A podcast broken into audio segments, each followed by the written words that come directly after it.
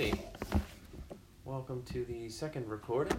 Uh, recovery podcast, we'll say. Yeah, we'll call it. Recovery podcast. Rob and Bob coming at you from the South Mountain in the midst of a storm. Um, Sunday night. It's three minutes to nine, so we're early. Uh, how was your week? Let's get into just uh, how the week went first. um, oh, that's an awesome way to start it because that's what we do now in some of the groups I belong to. Yeah. Uh, it's been a good week. I uh, I spent a whole bunch of money I didn't have on tools that I didn't need, Mm. uh, but I got a really good price. Yeah, yeah, good deal, yeah. yeah, I uh, you know, so I've I picked up a few things that I really really would like to have, and it's going to help me out in the shop somewhat. Well, and you're always out there, like that's Yeah. you know. Yeah, and I got a bunch of extra stuff that I, I think I have enough stuff now that I could probably have, uh, you know, start a, a young fellow up in his own shop for a young gal, whatever, Yeah. uh, you know, for a grand, and they'd have saws and all that good stuff. So, Yeah. Anyway, Cool. kind of fun. Yeah. And then, um, yeah, of course, we've been sicky a little bit here with this cold. Yeah, it's been Uh, floating through the house. kind of crappy, but uh, it's kind of strange that I'm talking about recovery in the first day of detox for a food plan that we're on. Yeah. Um, yeah. But uh, Well, that's another form of recovery. We're recovering totally from is. What totally is. disinformation, Yeah. um, yeah, poisonous foods. again, it's like I've said, you know, so many times. You know, it's all about uh, you know seeing something that has a chance of making a, a, a better version of yourself, whether it be health or mentally or hmm or whatever, spiritually, and uh, you know, so we're we're on the hunt again for betterness. Yes. Seeking, it's very important. I, I find it can become a, a little bit overwhelming though. Like, um, and I don't know if it's just like the Hmm. mind state I'm in, perhaps, but like it can feel like it goes back to the the mountain metaphor. Like you're just at the bottom, and it's like everywhere you look, it's you you need to be better. Like you need to be better at so many different things at once. That it for me, I, I I do struggle with that at times where I'm like ah, because like. Um, it's it's a yeah it's a level of awareness obviously you have to be Mm. aware of it first and that's a wonderful thing but awareness can also just be a kick in the nuts like I was saying to uh, Jeanette uh, my wife tonight like uh, I'm very tired like I you know we were out late like I, I did a couple of sets this weekend which was fun um, got some good tape got to hang out with uh, a really funny comedian I'd never met before. Um, uh, Graham uh, sorry it's not Graham I mix it up Gar- uh, Garrett Garrett Clark. Uh, really really funny Canadian uh, comedian. So we got to hang out last night, but you know I'm tired, and and I find that when I'm tired, uh, I'm much more susceptible to uh, that feeling of just like overwhelm, you know, in terms of like seeking a better version of myself. It's like oh jeez, I don't have the energy for it. So yeah, it's funny. Like along the the road, there's just so many obstacles for, I mean, anyone, right? Like any Oh, kind of totally. recovery. But I guess it's also being aware of those. Like it's you know helps being aware that when I'm tired, then uh, you know I'm much more susceptible to, you know, spiraling thoughts of, not even just negativity, but more pessimism, I guess. Um, but I, I uh, think that's part of, of you know, the, the. I think we all go through it. It's it's kind of funny because I did a, I used to do a talk at, at Crosby about, um, what's normal. And, Right. And we used to do it with uh, putting a line on the board. You know, uh, Eric Eric Patton, uh, our spiritual uh, guy, actually showed us this years ago and you put a line on the board, you go from zero, the worst you can feel, up to 100, the best you can feel, and in the middle we kind of say normal. mm, But, you know, and then we would go around and ask all the clients, like for instance, uh, you know, what are some of the emotions and feelings and things that you've worked through in your life? And, and you get a, it's funny, it, it's funny because the, the ones that come out first mm, are the negative and the traumatic and, and the hurtful mm, and uh, and then it's almost like you have to search for the positive and the Mm. joyous and, and all that kind of stuff but mm, and we put them all along the line so for instance uh, the very worst you could feel possibly would be suicidal mm, uh, and the very best you could feel would be euphoric. Hmm. Uh, and then all these other ones would slot in along that line. And Eric used to say that, you know, after he got them all down there, and, and this was a lot of dialogue between the clients, which is great. Mhm. Uh, and you get you get to see a little bit more insight into where you know where where their heads at. Hmm. But once you have them all on the board, there's probably oh I don't know twenty maybe thirty different things on that board like uh, anxiety, fear, uh, joy, anger, um, uh, you know, um, abandonment. All of these things are all on the board, and they're slotted in in a pretty good place. The, the, the negative ones go in very, very quickly, Mhm. and everybody slots them easily. But when you get up into the, the, the positive side of normal, Hmm. then you know there's a lot of discussion on where these things fit, which I, I love. I think that's fascinating. Yeah. But long long story short, uh, it's that every one of those experiences, every one of those feelings, every one of those conditions is normal. It's Mhm. a sliding scale. You're always moving up towards one or towards the other. The thing is, is that you can't exist healthy any in, in any health manner in the lower end of it. Hmm. Like you can't exist very long suicidal, Hmm. and you can't exist very long in euphoria because you burn out. Hmm. So I mean, but you can feel those, still feel those two emotions, those those strong emotions. But every emotion along that line is normal, Hmm. and it, it fit right into what my dad used to say. His favorite saying was, "This too shall pass," Hmm. and it really is. And and so many people will act on the emotion that they're in at that time, Hmm. But it's only temporary. Right. you know, Yeah. and some people make some very, very poor choices that Mhm. affect the rest of their lives and those around them. Right. So yeah, so I don't know how we got on that, but that's where No, we went. that's uh, yeah. It's me in terms of to you know feeling Yeah. tired or whatever. Yeah. It's interesting. Like I, it reminded me of um, not a bit that I used to have, but I remember I wanted to make it into something, and initially I'd written it as like a little animated piece, where uh, it was like way back in the Dark Ages, and uh, the priests are coming up with um, descriptions for Mm. heaven and hell, Mm. and so their hell is easy. Yeah, it's easy to describe pain, right? Yeah. Hell is fire, and there's all these incredible images, and they go through it, and then you know, there's like this one friar in the back. He's like, uh, wh- "What do we say about heaven?" And uh, and Buddy's just like, "Oh yeah, heaven. That's uh, uh well, it would be uh, all the best food you could possibly eat for eternity." Well, isn't that gluttony? Oh yeah, that's a sin. Can't have that. Um, sex would be off the table. Uh, you're you get to spend eternity with your loved ones. Ah, everybody loves their loved ones, and then they were just like, we just won't describe what heaven is. it's fine, but it's um, yeah, we uh, it's much easier. It's much Yeah. easier. It's easier to destroy something than to build it, yeah, absolutely. right? So it's uh, entropy versus evolution. I think would be how I would uh, describe those two things. Yeah, but I think Um, going in those in those down cycles, I mean, it's it's really important. I think in awareness, like you say, it's becoming aware that you're in that is is the first step on okay. Um, you know, the problem is is that most people will get uh,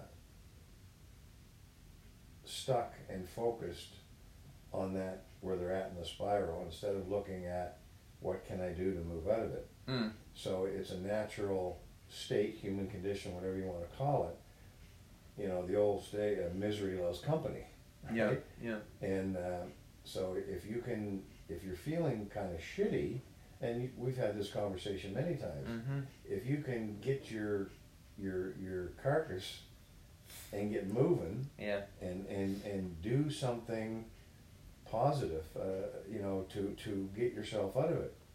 Uh, I tell a, a little story in the book when I was working in detox that that uh, you know this one guy who had a regular customer, we'll call mm-hmm. him, and he asked me one time. He said, "Man, don't you ever get down?" I went, "Geez, yeah, I get down. Sure I do." Hmm. And he said, "Bullshit." He said, I, "I've seen you many times. I've been around you many times, and you're never down." Mm-hmm. And I said, "Okay. Um, have you ever seen me whistling?"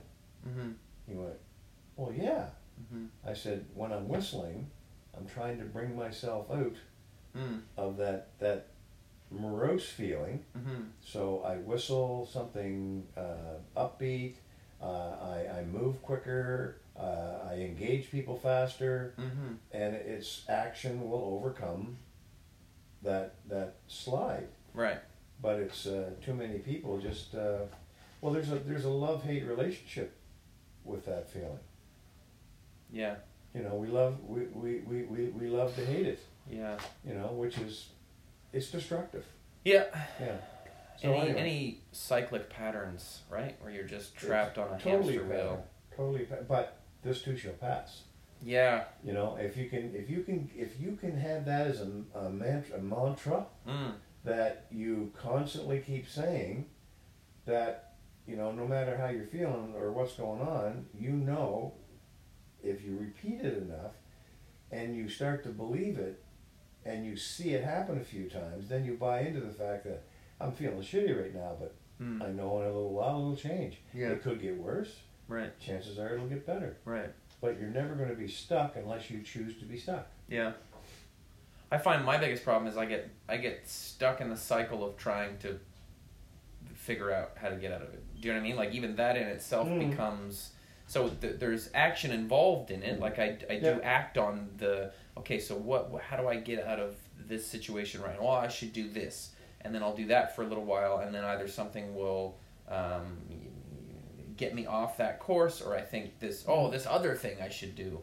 Um, so that's like I, I don't find that I spend too much time just sort of sitting and like uh, ho hum. Um, but my my problem I think is that um, yeah I just it overstimulates the mind. Like Yeah. I can't shut off trying to figure out how to get out of my situation. Well, situation. then you get lost in options.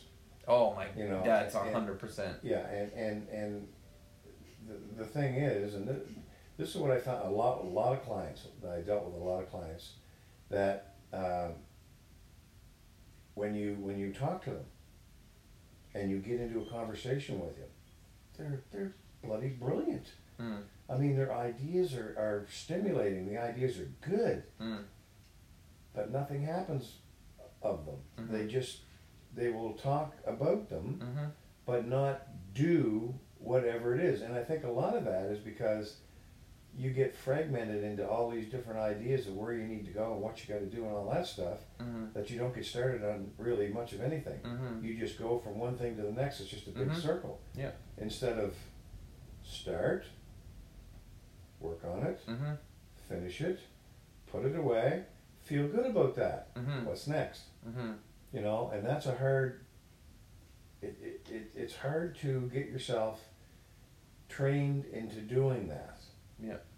because there's nothing more attractive there's nothing more a siren song than a good idea Oh, I'm starting to call them hallucinations. All, well very much so they, i mean in a way they are Right. they want to lead you astray it's like a siren song Yeah. over here Yeah. Yeah. i've got something way better Yeah. and then you leave what you know you can do Mm-hmm. to chase something that you're not even sure of, but it sounds so good. Mm.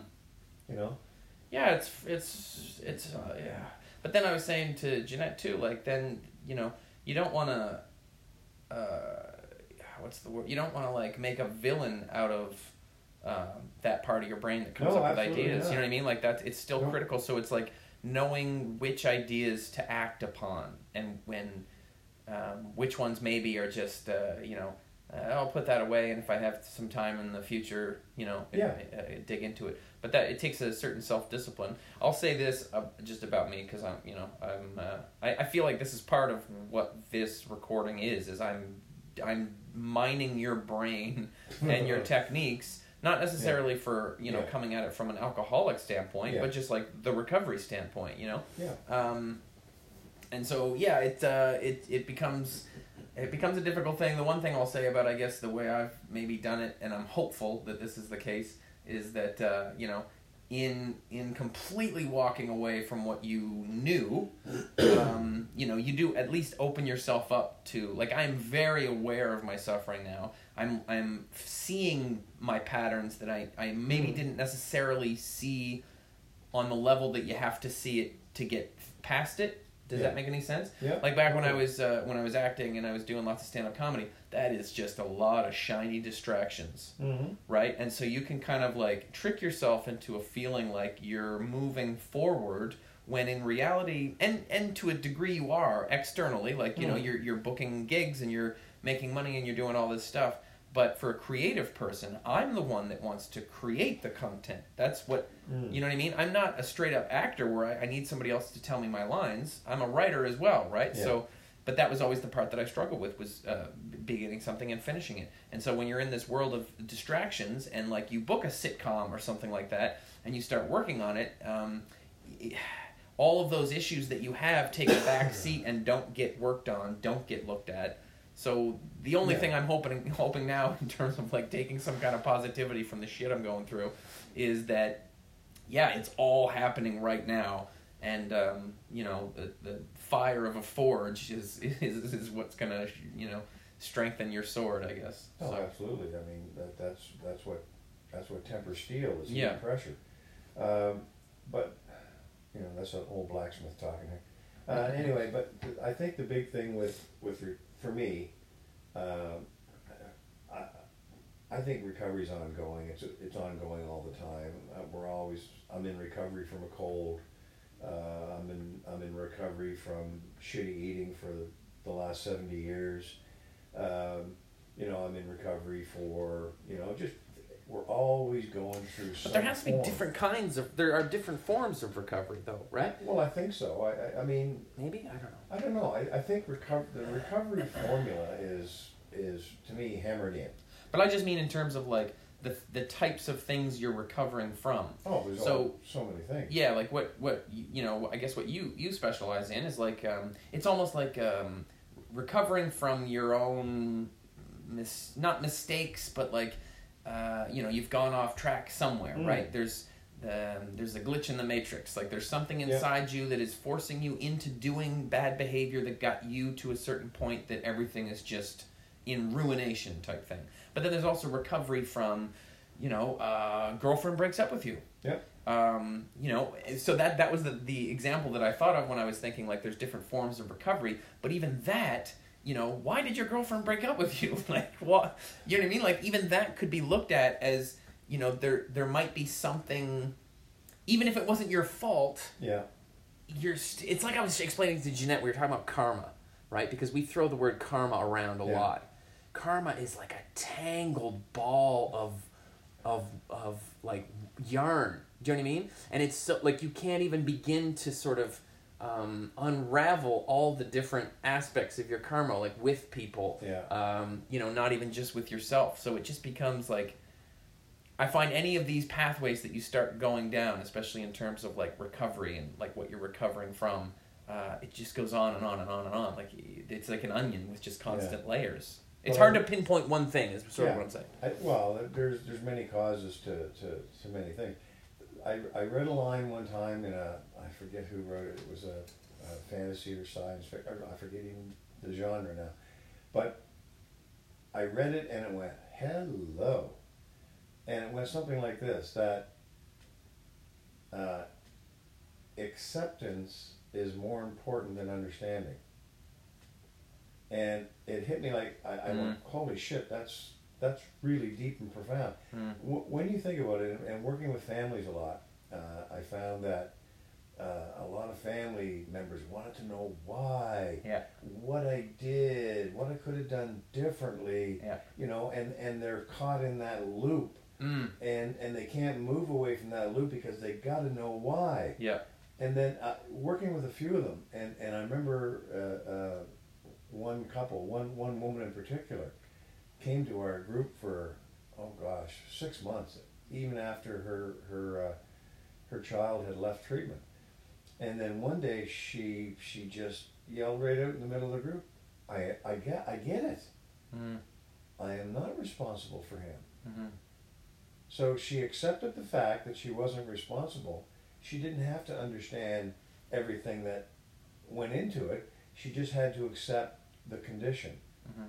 I think when you can accept the condition, then okay, I got it. Move on. Hmm Because if you're trying to, the why, the why question will paralyze you. It, it sucks you down. Mm. It, it's like, oh my God, you know, why am I a horrible human being? Or why am I this way? Or why Mhm. am I that Oh way? yeah, I've suffered from that question Well- for sure. I think everyone has. I think everybody does. But I think the fact of the matter is, is if you can go, oh, why am I a horrible human being? Well, I did this and I did that. Okay, don't do that again. hmm If if you can identify, not so much the reason why, but just say, yeah, okay. hmm You can't move forward looking over your shoulder. It's a very dangerous thing to do. Right. You know, that's why, I mean, I look, another bumper sticker for you. Another, it's, it's like why your windshield is so big and your rear view mirror is so small. Mm. You only need Yeah. a glance back in the rear view mirror. Oh, that's cool. You know, hmm everything's in front of you. hmm But if you're driving a car and looking over your shoulder, bad Mhm. things are going to happen. Yeah, yeah. Oh, I like that. That's good. I got Yeah. a million of them. Stay tuned. I got a million of them. Yeah. No, that's a good one. So, did, was there something else you wanted you wanted to talk about? I think that you got uh, Well, you, a note from um, a person who's reading your book. Yeah, Is that it? yeah. Uh, it's it's one of my my my. Your Uh, regulars? oh man, he's he's he's super super cool dude. Yeah. He's uh, he's originally from from Scotland and uh, is working in uh, as an engineer here in Canada somewhere. I'm not even sure where. Yeah. But uh, he uh, he reads my book like religiously, and he's also a writer, so Mm. he picks up things that I miss. Yep. Which is great. It's like uh, having an extra set of eyes. hmm But he sent along um, a text message uh, today about the book where he picked up a spelling mistake, but he also referenced uh, something that he'd seen in CBC, uh, and it was like, can medicine help with alcohol use disorder? Alcohol use disorder. Alcohol use disorder. Yeah. It went from I don't know. I, I don't even. It, this is like the political correctness. Yeah. Words constantly are changing. yeah, so how do you follow this? Yeah. Anyway, so, and he said maybe you'll you'll write about it in a further chapter. Uh, he hasn't got to the end of my book yet, but it's already been finished. But Yeah. I can always add. Yeah. Uh, but he talked about two chemicals that are used in in uh, working with alcoholics in particular, and one is uh, naltrexone, and it's uh, it basically takes the pleasure from drinking. hmm Right. That's that's the premise behind it. hmm Uh, and and the other one, uh, so therefore, if you're not, if, if it's not pleasurable, you won't drink as much. hmm Uh, folks, I'm here to tell you, if you have crossed the line into alcoholism, It's not for pleasure anymore. it's not pleasure anymore anyway. hmm Uh, I used to tell people uh, at the end of my drinking, I was drinking to reach normal. I was drinking not to be sick. hmm Uh, so it's it's uh, it, it's a double-edged sword. And again, me and my harm reduction model, but this falls perfectly into a harm reduction model. hmm Uh, but you know, you can go and you can take a pill or you can get a shot, and then it, it cuts down your drinking. It's a complete abstinence is not the only goal. Right. No, it's not. I never ever said complete abstinence is the only goal. hmm But if you have got to the point where you have totally lost control over the use of whatever you're doing, Yeah. I think abstinence is your only goal. Yeah. Because if you don't, if you play with this, I mean, it, it's it, it's playing with fire. Yeah. The other one, which I mean, these these are words like anonymity and peanut butter and stuff. I have a hard time wrapping my stuff around 'em. What do you mean? The name of that one. What did you say it was? Oh, um, acamprosate. a camprosate. Now this one releases withdrawal symptoms.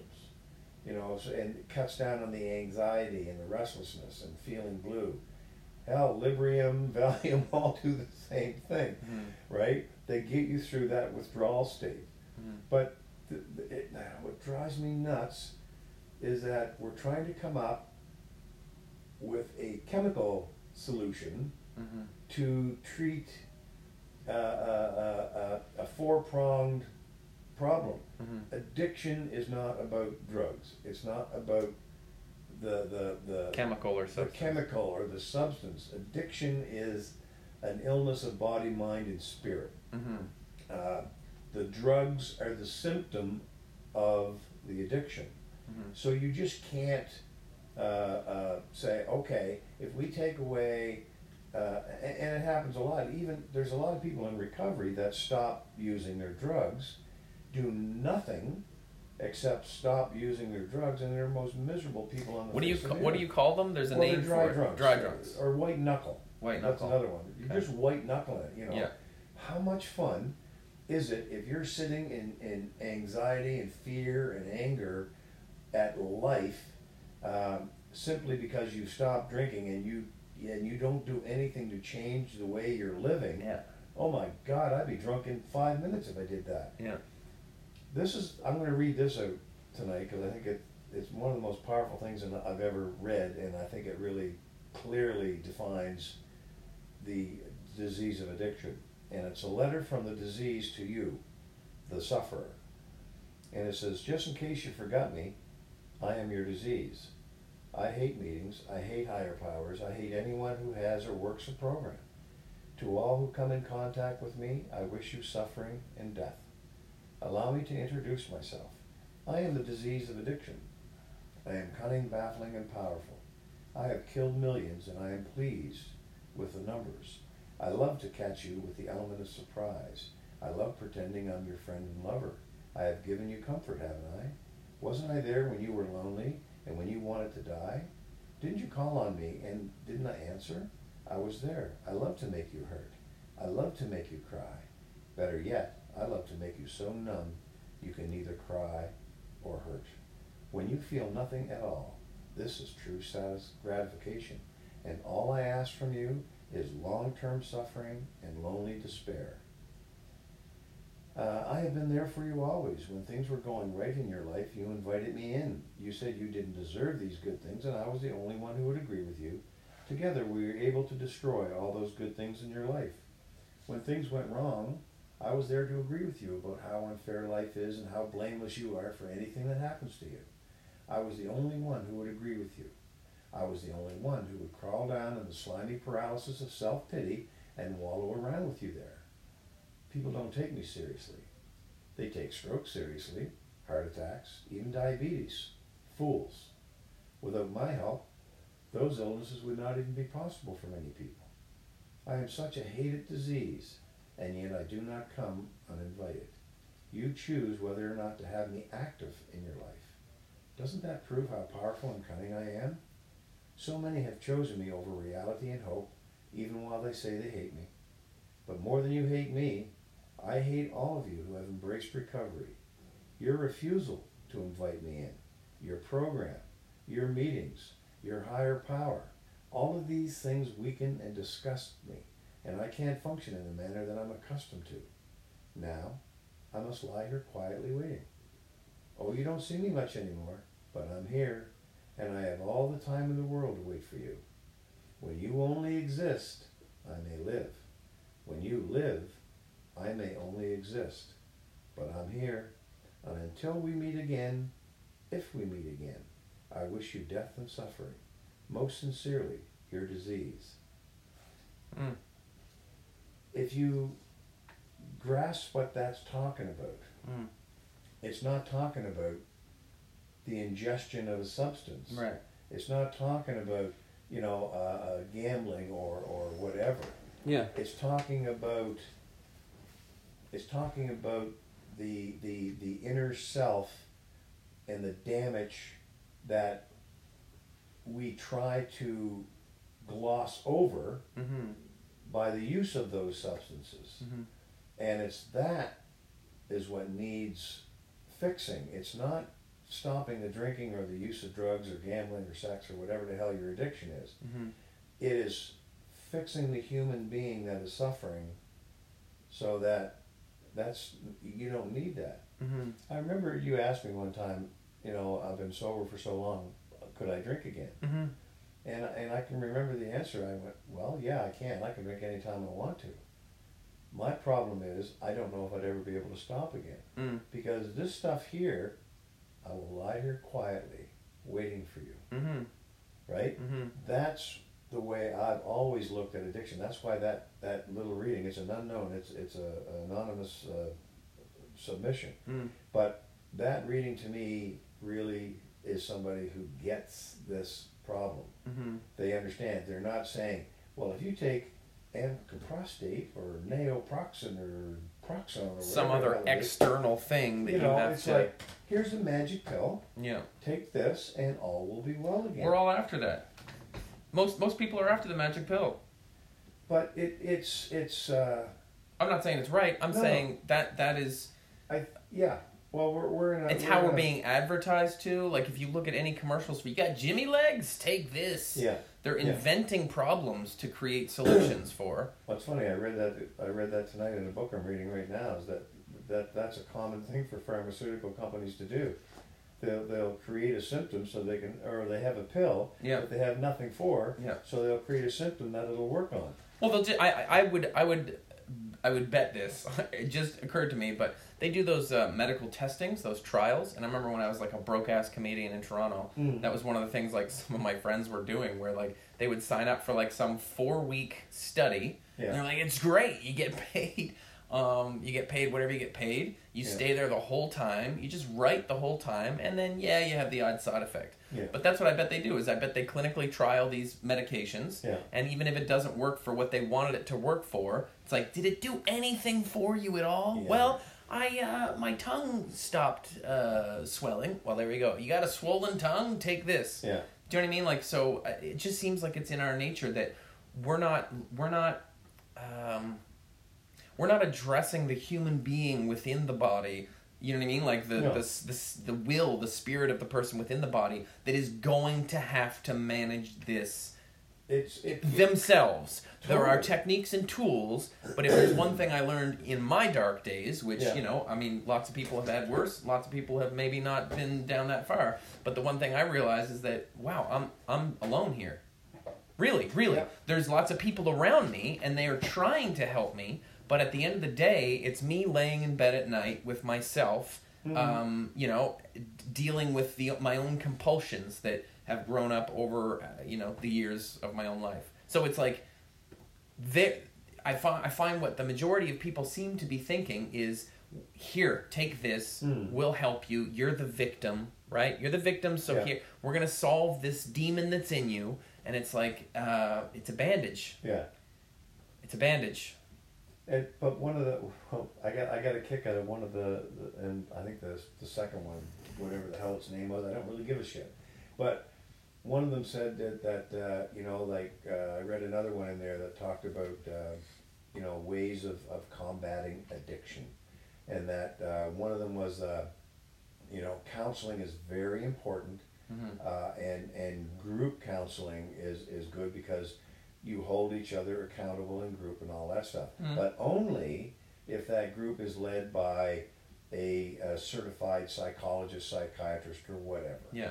Right? Again, it's it's it's the fact that they've denied that AA put this shit together in 1935. Mhm. Now they've they've they've gone away from that Yeah. into all this harm reduction stuff, and now they're coming and and they're going to be and now they're going to say, oh well, you know, uh, group counseling is wonderful as long as you're guided by somebody who knows what they're doing. I worked in the medical field Mm. for probably 20 years of my life, and and and to be honest with you, you know, uh, I and I work with psychologists and psychiatrists and all that stuff.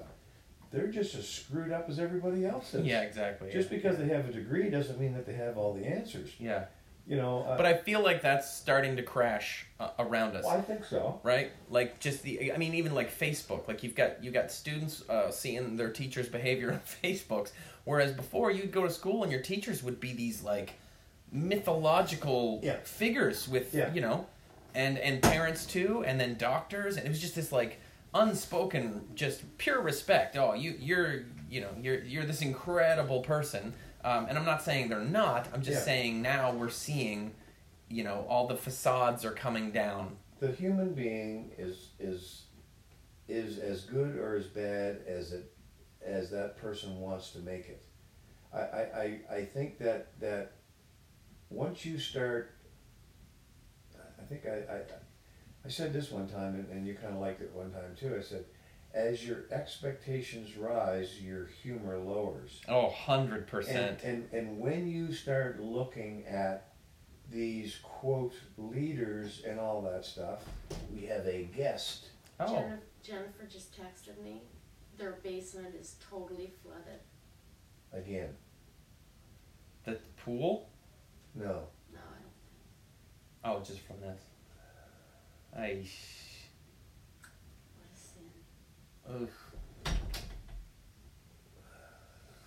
Speaking of recovery, Yeah. and I know exactly how it happened. The stairwell. Yeah. Yeah, yeah. Wasn't uncovered. They didn't clear it. Yeah. Ugh. Oh my my my. Yeah. Well, As we said, we're in the middle of the storm here. storm. Yep. And that's the second, third, second or third time, isn't it? Third or fourth? we- Well, Few we times. had when we had the house, we had it, but I always make sure the drain was cleared so we didn't have to put up with it too much. But Yeah. it's just uh, it's in a really kind of a It's a tricky area. yeah tricky area. Balls. Anyway, she just had the whole basement redone Yep. because of the pool break. Pool broke and flooded through. So Anyway, so this is this is real life. time. This is life. Real time podcasting. Yeah. But Um, uh, yeah, so I mean, it's it's struggling is is I, I think is is one of those things that It's funny you said. What did you say earlier about suffering? Because you were, because uh, we're doing this friggin' cleanse, and I guarantee when I re-listen to this to edit it, I will hear my stomach, um, and, and just just rolling over because yeah. we're, we've completely changed our diet. Um, and then Jeanette suffering with a headache, and then you're suffering with a headache, and you said something about like you took a, a med or something for it, and you were like, "There's no yeah. There's no there's no award for suffering. okay, there's no award for suffering." I disagree. And so would the Buddha. The Buddha would disagree as well. He calls suffering the noble truth. Yeah. Uh, in fact, back in my atheist days, I was a huge Christopher Hitchens fan, and he he was like, uh, he went off on Mother Teresa. He he he felt Mother Teresa was just a scum of the earth. Like he went how everybody else views Mother Teresa, Yeah. and like I don't know that much about her. You grow up hearing her name, and she's a saint or whatever, and. Yeah. Uh, but I didn't know that much about her. She dealt with the poor. Um, but he was like, so to hear somebody talk about someone like that in Mm. that way, I was just like, what, and why are you saying this? And he's like, because she had basically like death camps where people would go and these, these people would just be laying on the floor suffering immensely and she's not doing anything to help them. She just provides them a place to suffer until they die. Mm. And he's like, the callousness in that. And it's only now that I realize suffering is the noble truth. Yeah. Suffering is incredibly important because suffering shines a light on on what is holding you back, essentially. On on either its behavior that, that Yeah. needs to be looked at. Um, uh, but I've often thought about that in terms of like dying. Like, you know, um, I've been around death a little bit, not very much, but um, but in terms of like, uh, I, I think about it for myself. Like, w- would I want to be medicated to the point that I don't know what's happening when that transition comes, Mm. or do you want to be clear eyed, as painful as it is? You know, you're you're See, because there's suffering and there's pain, right? Yeah. Pain and suffering are two different things. I know where you're going with this, but very few people have the ability to separate the two. mm, You have to be somebody of of, of a very um, uh, like astute. Oh, perception. Have, yeah, you have to be somebody that's so above this animal part that we play Mm, that I, you know. I and I think that if you can do that, then I mean you're you're pretty much going where you want to go anyway. hmm But I think the vast majority of people, I think the vast majority of the planet moves away from pain, pain for sure, Yes. and suffering. Yeah. But I mean, to, to suffer. All right, l- let me let me throw my spin on that. I think suffering is vital to learning. I think you have to suffer to learn a lesson. Mhm. I, I think if you've learned the lesson and you're still suffering, that is just yourself getting uh, something out of it. But what is learning the lesson, right? You can't say you've learned the lesson if you're still suffering from the issue. I don't think you you may you may intellectually understand it because there's a difference. Oh, totally. Yeah. Experientially and intellectually, intellectual is like a tiny little uh, compartment in a in a you know in the Titanic. Experience means it's moved through the whole boat, Yeah. right? But I think I think you know it, you know talking and recovery and addiction and all that stuff. I mean, I, I started my I started. I didn't start drinking to uh, accomplish the fact of killing pain. I didn't even know what it would do.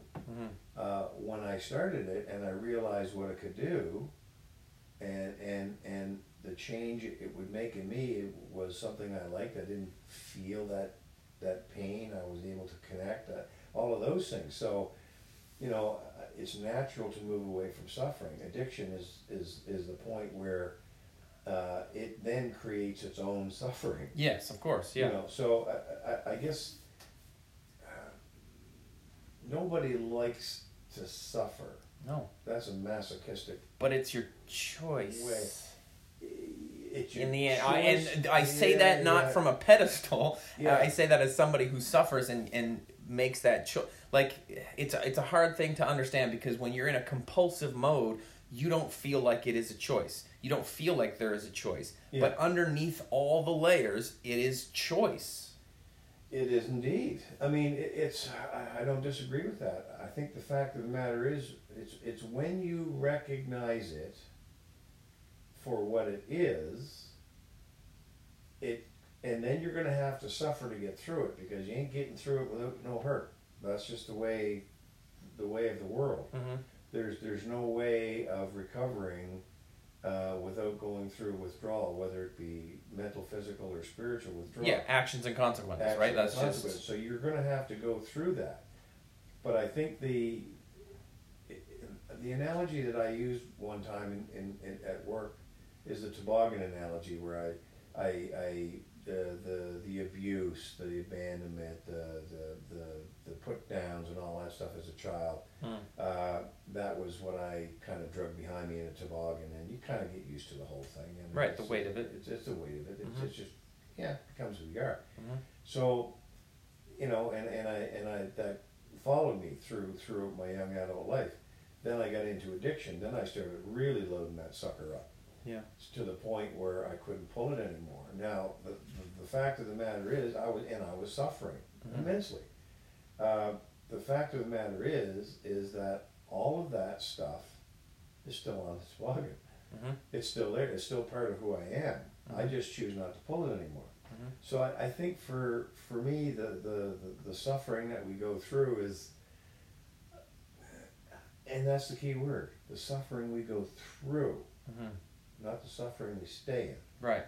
Because I think staying in it, there's a, there's a, it's a kind of a neat analogy that there's a, a WIIFM, my favorite, you know, Mm. radio station. What's in it for me? Mhm. Uh, when people are suffering, it, it's like the story about the, the, the, the woman that was in a wheelchair with an illness, Mm. and she went to all these doctors, and nobody could help her, and uh, she was just, you know, she was stuck in this damn wheelchair, but Mhm. everybody was making of her, you know, and helping Mhm. her and all that stuff. She went to one doctor, and he said, "Well, I got something that you can do." So he said, "You know, follow this regime," and she did, and she got out of the wheelchair, and she started walking. around. Everybody was making great, you know, wonderful. How good you look at, you know, Mm, mm. making a lot of her. And then after a while, that became normal, and all that stopped Mhm. because she was okay, Mhm. according to them. Right. So she stopped doing the things that got her to that point and ended up back in the wheelchair again. And her statement was, "Well, at least everybody made of me when I was in the wheelchair." So she was willing to suffer to get that acknowledgement. Yeah. Because it was filling a void. It was filling a void. Mm. But that that's to me is is, is very parallel to uh, people who relapse in addiction. Mm. You know, uh, getting getting out of your addiction. Oh man, you got a ton of attaboys. I mean, everybody's so. Yeah, Jesus, yeah. You look, oh, you look wonderful. Right. You must feel so good. Yeah. You know, and then after a while, hey, you forgot to take out the goddamn garbage. What's wrong with you? You know. Yeah, yeah. And then kaboom, you tank. Yeah. But I mean, I, I think that I think recovery is getting above that. That you're not relying on the attaboys from other people to feel good about yourself. Recovery to me is about being quite content in your own skin. Yeah. And that's a journey, Mm-hmm. you know, and, and not that you're comfortable all the time, that would be, that's bullshit. Is it? Yeah, I, well, I, I think This dude has ruined my life.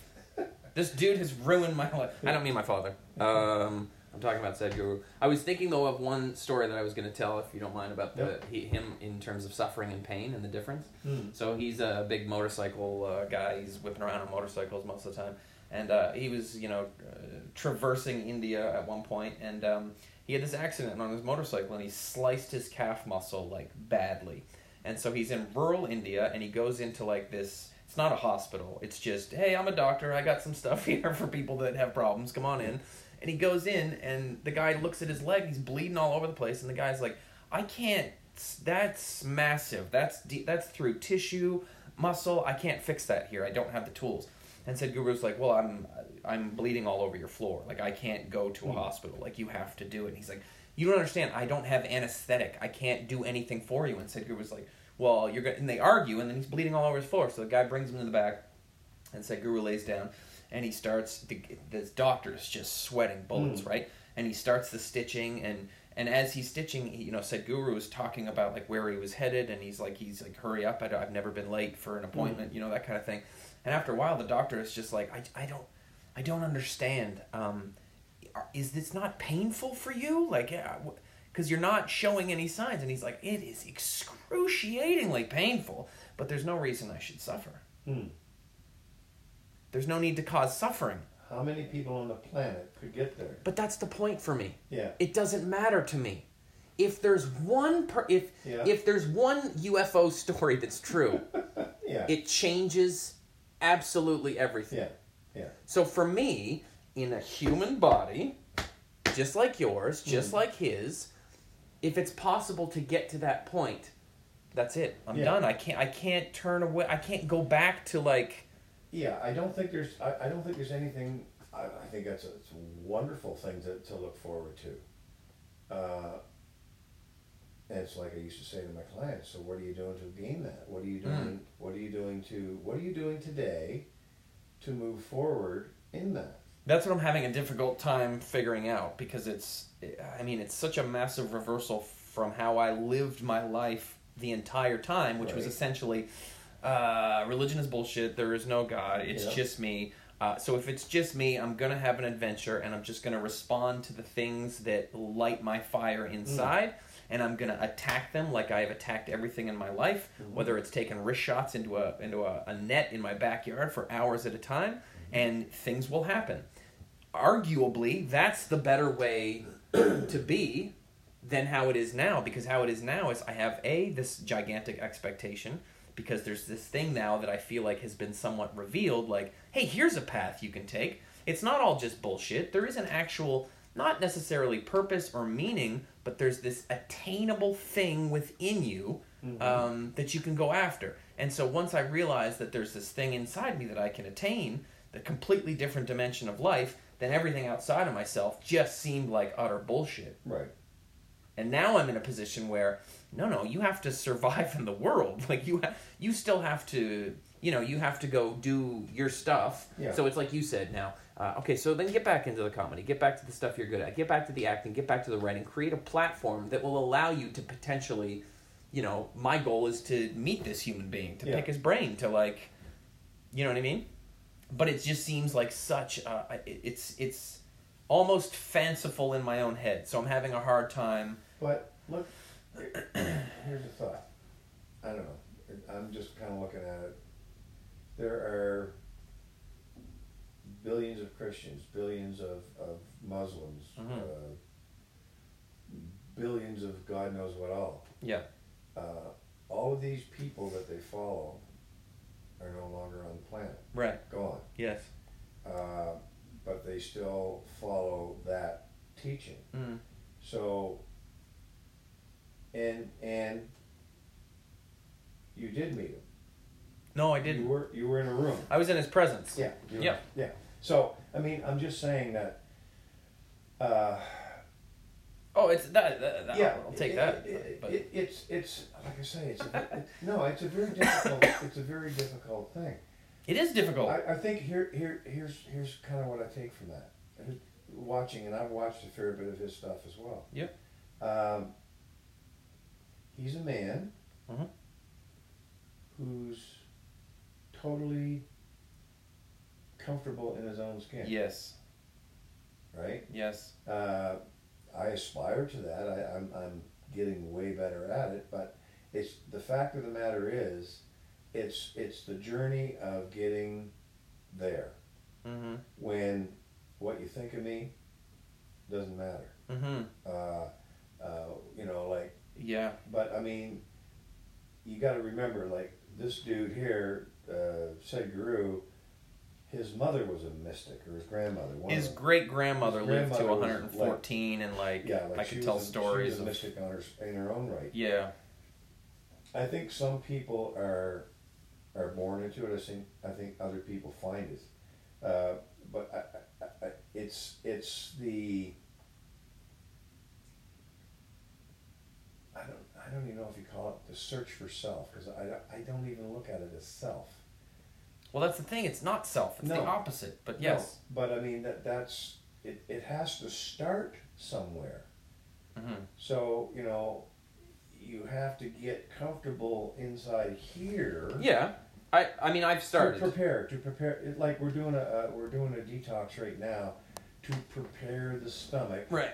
for the the The better health- food and the, the. the healthy the healthy stuff Right. inside us. We're trying to uh, clear the path for that to re uh, reappear Yep. in our systems. Kind of similar. Yep. Uh, you know, it, it's like you're you're preparing yourself to be open to that uh, uh, possibility or that event if and when it, it, it will happen. So you have to look at what am I doing right now? Am I doing the things that I need to do Mm-hmm. today Mm-hmm. to make that a- reality? Mm-hmm. And if you're not, you're bullshitting yourself, Yes.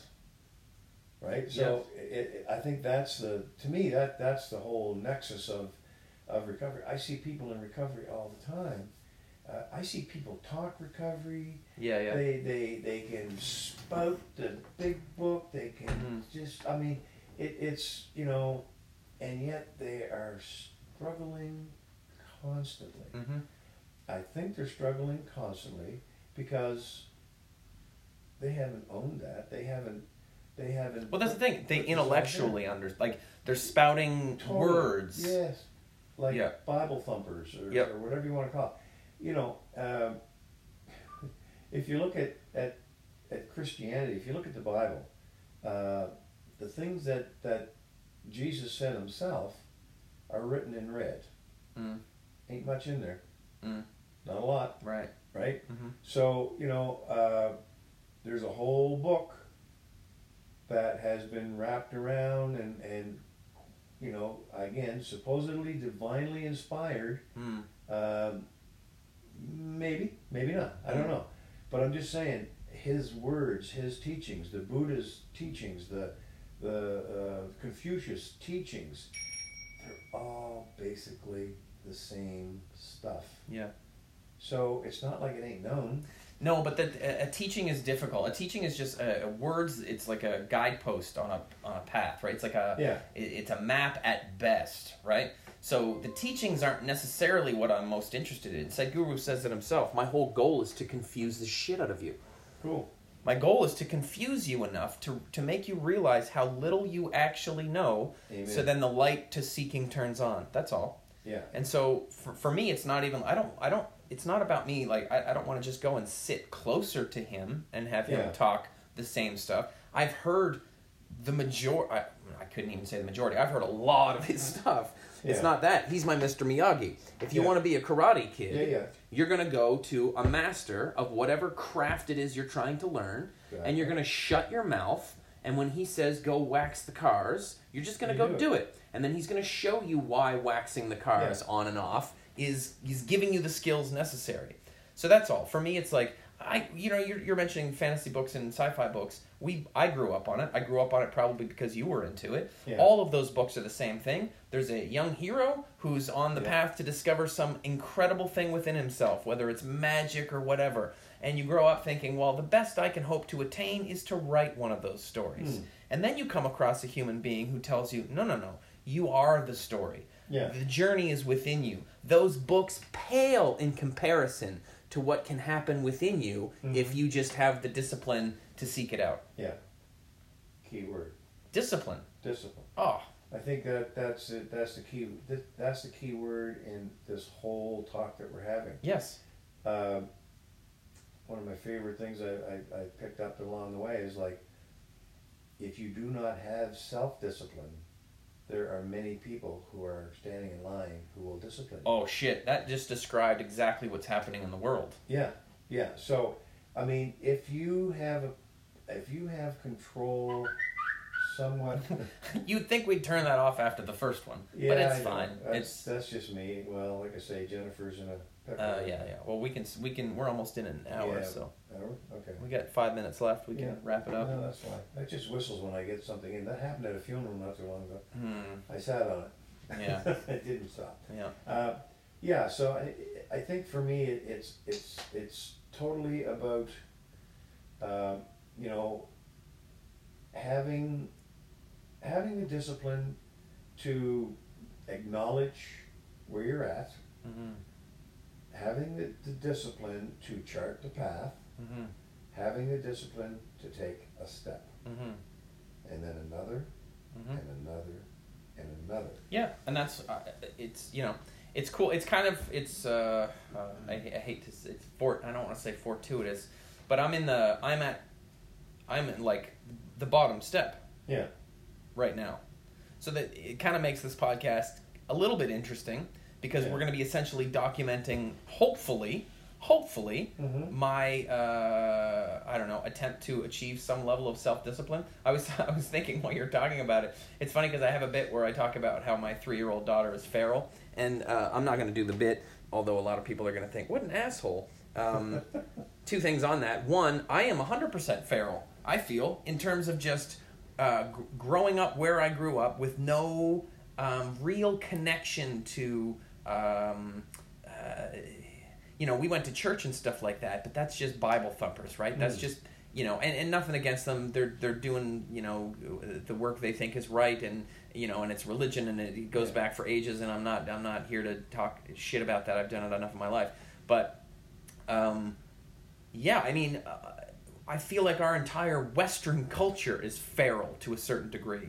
We're living in concrete jungles. We have no actual connection to each other at all, and we're just fragmenting more and more. And Yeah. so, um, yeah, I just want a legit human being education. That's what I want. Mm. Like I basically break down humanity, and I'm trying to work on a bit about it, but it might not even be funny. I don't know. But it's there's primates, people, and human beings, and I think uh, the majority of us are people, and people are programmed. However, they're programmed, and they walk around kind of crashing into each other, but they still maintain Mhm. uh, a fabric of society around them. And then you've got primates, which I kind of feel like if you want to look at like a human being or, or, or a, you know a, a person uh, at their most primate, it would seem to me that that would be a blackout drunk. Because when you have blacked out drunk and your um, discerning mind is no longer there, whatever You're you want to call it, you're You're disconnected. yeah, you're disconnected. So the body is just out doing whatever the hell it wants, Mm. which is essentially what a primate does. Yeah. And then there's the human being that has riven, risen above the primate, risen above the personhood, and there might be five of them on the planet. I think you're right. It's funny you should say that thing about the Black Earth because I'm also in the in the process, or have been for a while now, writing a book Oh yeah, on blackout. yeah, yeah, But the character does wonderful things when he's in a blackout. yeah. It's It's great. Really so different. it's kind of Yeah. a, it's kind of a a, a, a very uh, yeah. I think it's what every drunk would wish for. Oh Of God. course, it's a wish list. I'm a yeah. hero. I'm a hero. That's You know? actually a really funny. Uh, not even a really funny. It's a really good premise for a I story. think so. Yeah. And it, it kind of I think it- Like shit, the idea of like shit goes down in the town or something. Like there's an explosion and this guy hits the, the liquor cabinet. You know what I mean? Like Yeah. just gets plastered and then yeah, wakes up and it's solved. now. He, all he has to do is even smell liquor, and he almost blacks out. So it's, Mm. it's really funny. Yeah. But I mean, it, it kind of goes into I don't know if any. Well, again, goes back to the old days of fantasy and science, sci-fi. The Thomas Mm. Covenant Chronicles. Oh yeah. Did you, did you read those? No, I remember you telling me Yeah. about them. Well, it's this guy in, in the real world. He's just just he's nothing. Joe Schmo. He's Yeah. just Joe Schmo. And anyway, he transported into this alternate world where he becomes, he's got leprosy, Mm. but he's also a hero. Mm. And it's just the funniest thing. Like all these things are happening, then he goes back to his regular life, and he just wakes up and Yeah, nobody yeah, cares. nobody gives a shit. Yeah, You know, you just yeah. What do you what'd you do for me today, kind of. yeah. So it, it, a lot, that's what kind of triggered the idea of, of the blackout Mhm. idea. But it's uh, yeah. But for me, recovery is living life on life's terms uh, to some degree, but also charting your life. And Mhm. it's also moving it in a direction that you want it to go in. And then just constantly course correcting. It's always course correcting. Yeah. It's Yeah. everything happens like you know like everything is going on. It's it's uh, nothing happens in a perfectly straight line Right. in nature. Mm-hmm. You know, human beings are the only ones that have to have things in such a stupid, perfect order Mm. because nature doesn't work that way. Mm. Why we think we have to have it that way, I think is it's just it's an ego trip. Well, it's funny because there is actually, I think, I would argue, there's perfect order in nature. Nature itself has perfect order. Mhm. We are separated from nature because it's like we've taken over the ship. I feel like if everyone woke up in the morning and just responded to that deeper them, right? Hmm. Like some, and because I think we're all born ready to like fill roles that have to be filled, oh, I think so. right? So it's like if you wake up and all you think about is plumbing. Yeah. It's your passion. Pipes, Yeah. drainage, Yeah. sewage. Yeah. But then you're like, oh, but my dad wants me to be a doctor, right? Then then the the person inside your head takes over Mhm. and steers the ship in another direction. Right. Maybe you become a doctor. The whole time you're just staring at the faucets because you really want to be a plumber, and then you leave your scissors in a guy. Yeah. This is how the world falls apart. Is how I'm. So we're. That's what sin even means in in in my understanding of what sin is. Sin is separation from God. What is separation from God? Separation from God is you have taken over control of your organism. You're Hmm. making the decisions based on what? Based on all your compulsions and your bullshit. Yeah. Yeah. When the path is just inside you, you're ready to go. You come born into the world with everything you need to fulfill your particular destiny. There's uh, the First Nations culture. Oh, To me, Love it. It, it is, and, and I've got several friends that, and I actually worked with a with a couple last year with with uh, underprivileged kids for Yeah. for uh, a month. I told you. I want to do the Yeah, Yeah. that's going to be well. I'll be able to go out there with you guys. Yeah. Uh, but I mean, the way they speak about the world and nature, and and I'm on on Facebook with this beautiful lady who just looks at life so wonderfully. Mhm. She's quite an artist, and and to me, uh, do you remember I am Oh yeah. the native population that uh, uh, it lived in harmony and Mhm. looked after everybody else. Mhm. And then I think it's uh, Wichita or something like that is Mm. is the evilness of the white man came Yeah. to the shores, Just insanity in his eyes. insanity, and then uh, the the the hunters started saying, "Well, I hunt more than anybody else, so I should have more than anybody else," and it set the whole thing up so that you know they became as screwed up as we are. Yeah. You know, and I think there's a lot of truth to that. Yeah. I think it. I think it would really benefit the planet for sure if we, the civilized people, Yeah. started, you know, moving more in the direction of the people who really care for the planet. Yeah. You know, I, I don't know. That's No, again, I- it's an offshoot. It's an offshoot, but I, I completely agree. And there's that. that's that's uh, one of my biggest lessons, I suppose, that I've learned is that um, uh, just because a civilization or people or culture is ancient doesn't mean it's savage or there's nothing we can learn from them.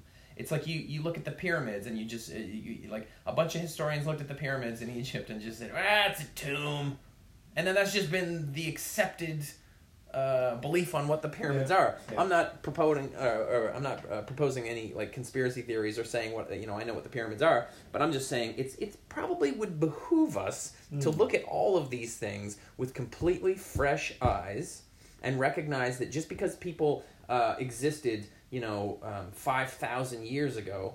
Um, and, and didn't have access to the technology we have. Mm. I would argue they would have more to say because they're just sitting.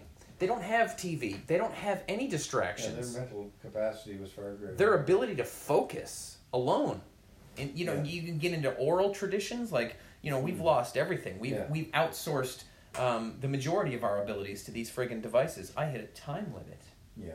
on my voice memos. I set up a time limit on my screen. Um, I get screen time reports on my phone, and it tells you how long you're on your phone, Yeah. how many times you pick it up, Yeah. what your average is for the week. Oh, And so uh, I put a time limit. I thought on my Flipboard magazine because I, f- I feel like I go through too much of like um, just the news. Yeah. But I guess I I'm gonna ignore my limit for today. There's self discipline right there, and it's still recording. I think. Anyway, uh, we should shut this down. We're a, a minute and fi- uh, an hour and five in. Yep. Um, we might just be recording on that device. I will. A quick note about uh, equipment. I'm looking into um, getting some microphones for us, but uh, I've been burned on the microphone front a few times now, so I'm a little nervous about that. But uh, I think for our purposes so far, this is working pretty good. Yeah. Any final thoughts then? No, I think I don't think so. I think it's just uh, I enjoy doing these because it just gets the juices flowing in my brain. Yeah, me too. It's a good Yeah. conversation. It's fun. Um, Hopefully, what's- like I say, in the near future, we can go and, and have this like a conversation. That's that would be my Yeah. my goal. Yeah. No, it'd be uh, Yeah. that'd be amazing. Um, um, but that's also I gotta you know part of the process. I still gotta edit the first one, so I gotta Yeah. put these out, and then um, once that ball gets rolling, it's nice. It's just uh, Well, it's actually what I like about it is that the, the software I'm using for this is um, it's called Anchor. Mm, So Anchor is this app that you can just it's free podcasting, yeah. and you like literally we could just record it on our phone and hit publish, yeah. which I never even thought of. But anyway, and then um, uh, and then it publishes it to all these different podcasting sites for you. Okay. And I love the name that it's called Anchor because that's how I'm thinking of it. Mm. So far, this is one anchor that I have, which is Yeah. Sunday nights at nine. We sit Mhm. down and have a conversation. Jeanette and I are still trying to lock in our anchor, um, but that's uh, yeah. That's I feel like for me, it's very important to to get more of this kind of like um, it's like you were saying, charting your course, charting your plot, plotting your course ahead, right? Yeah. Um, so anyway, well, that's it then for the this week's recovery uh, podcast. Thank you for listening. Uh, if you have any questions or comments, um, we would love them, and uh, you can reach out in multiple ways. We'll be on Facebook, I suppose, when these are published, and Instagram. And uh, I'd like to get an actual email address because I feel like email is probably just the safest, non-platformy type way of Yeah. communicating. But uh, anyway, that's it. Thanks for sitting down, Ed. That's good Okay. times. Okay. Bye. Good.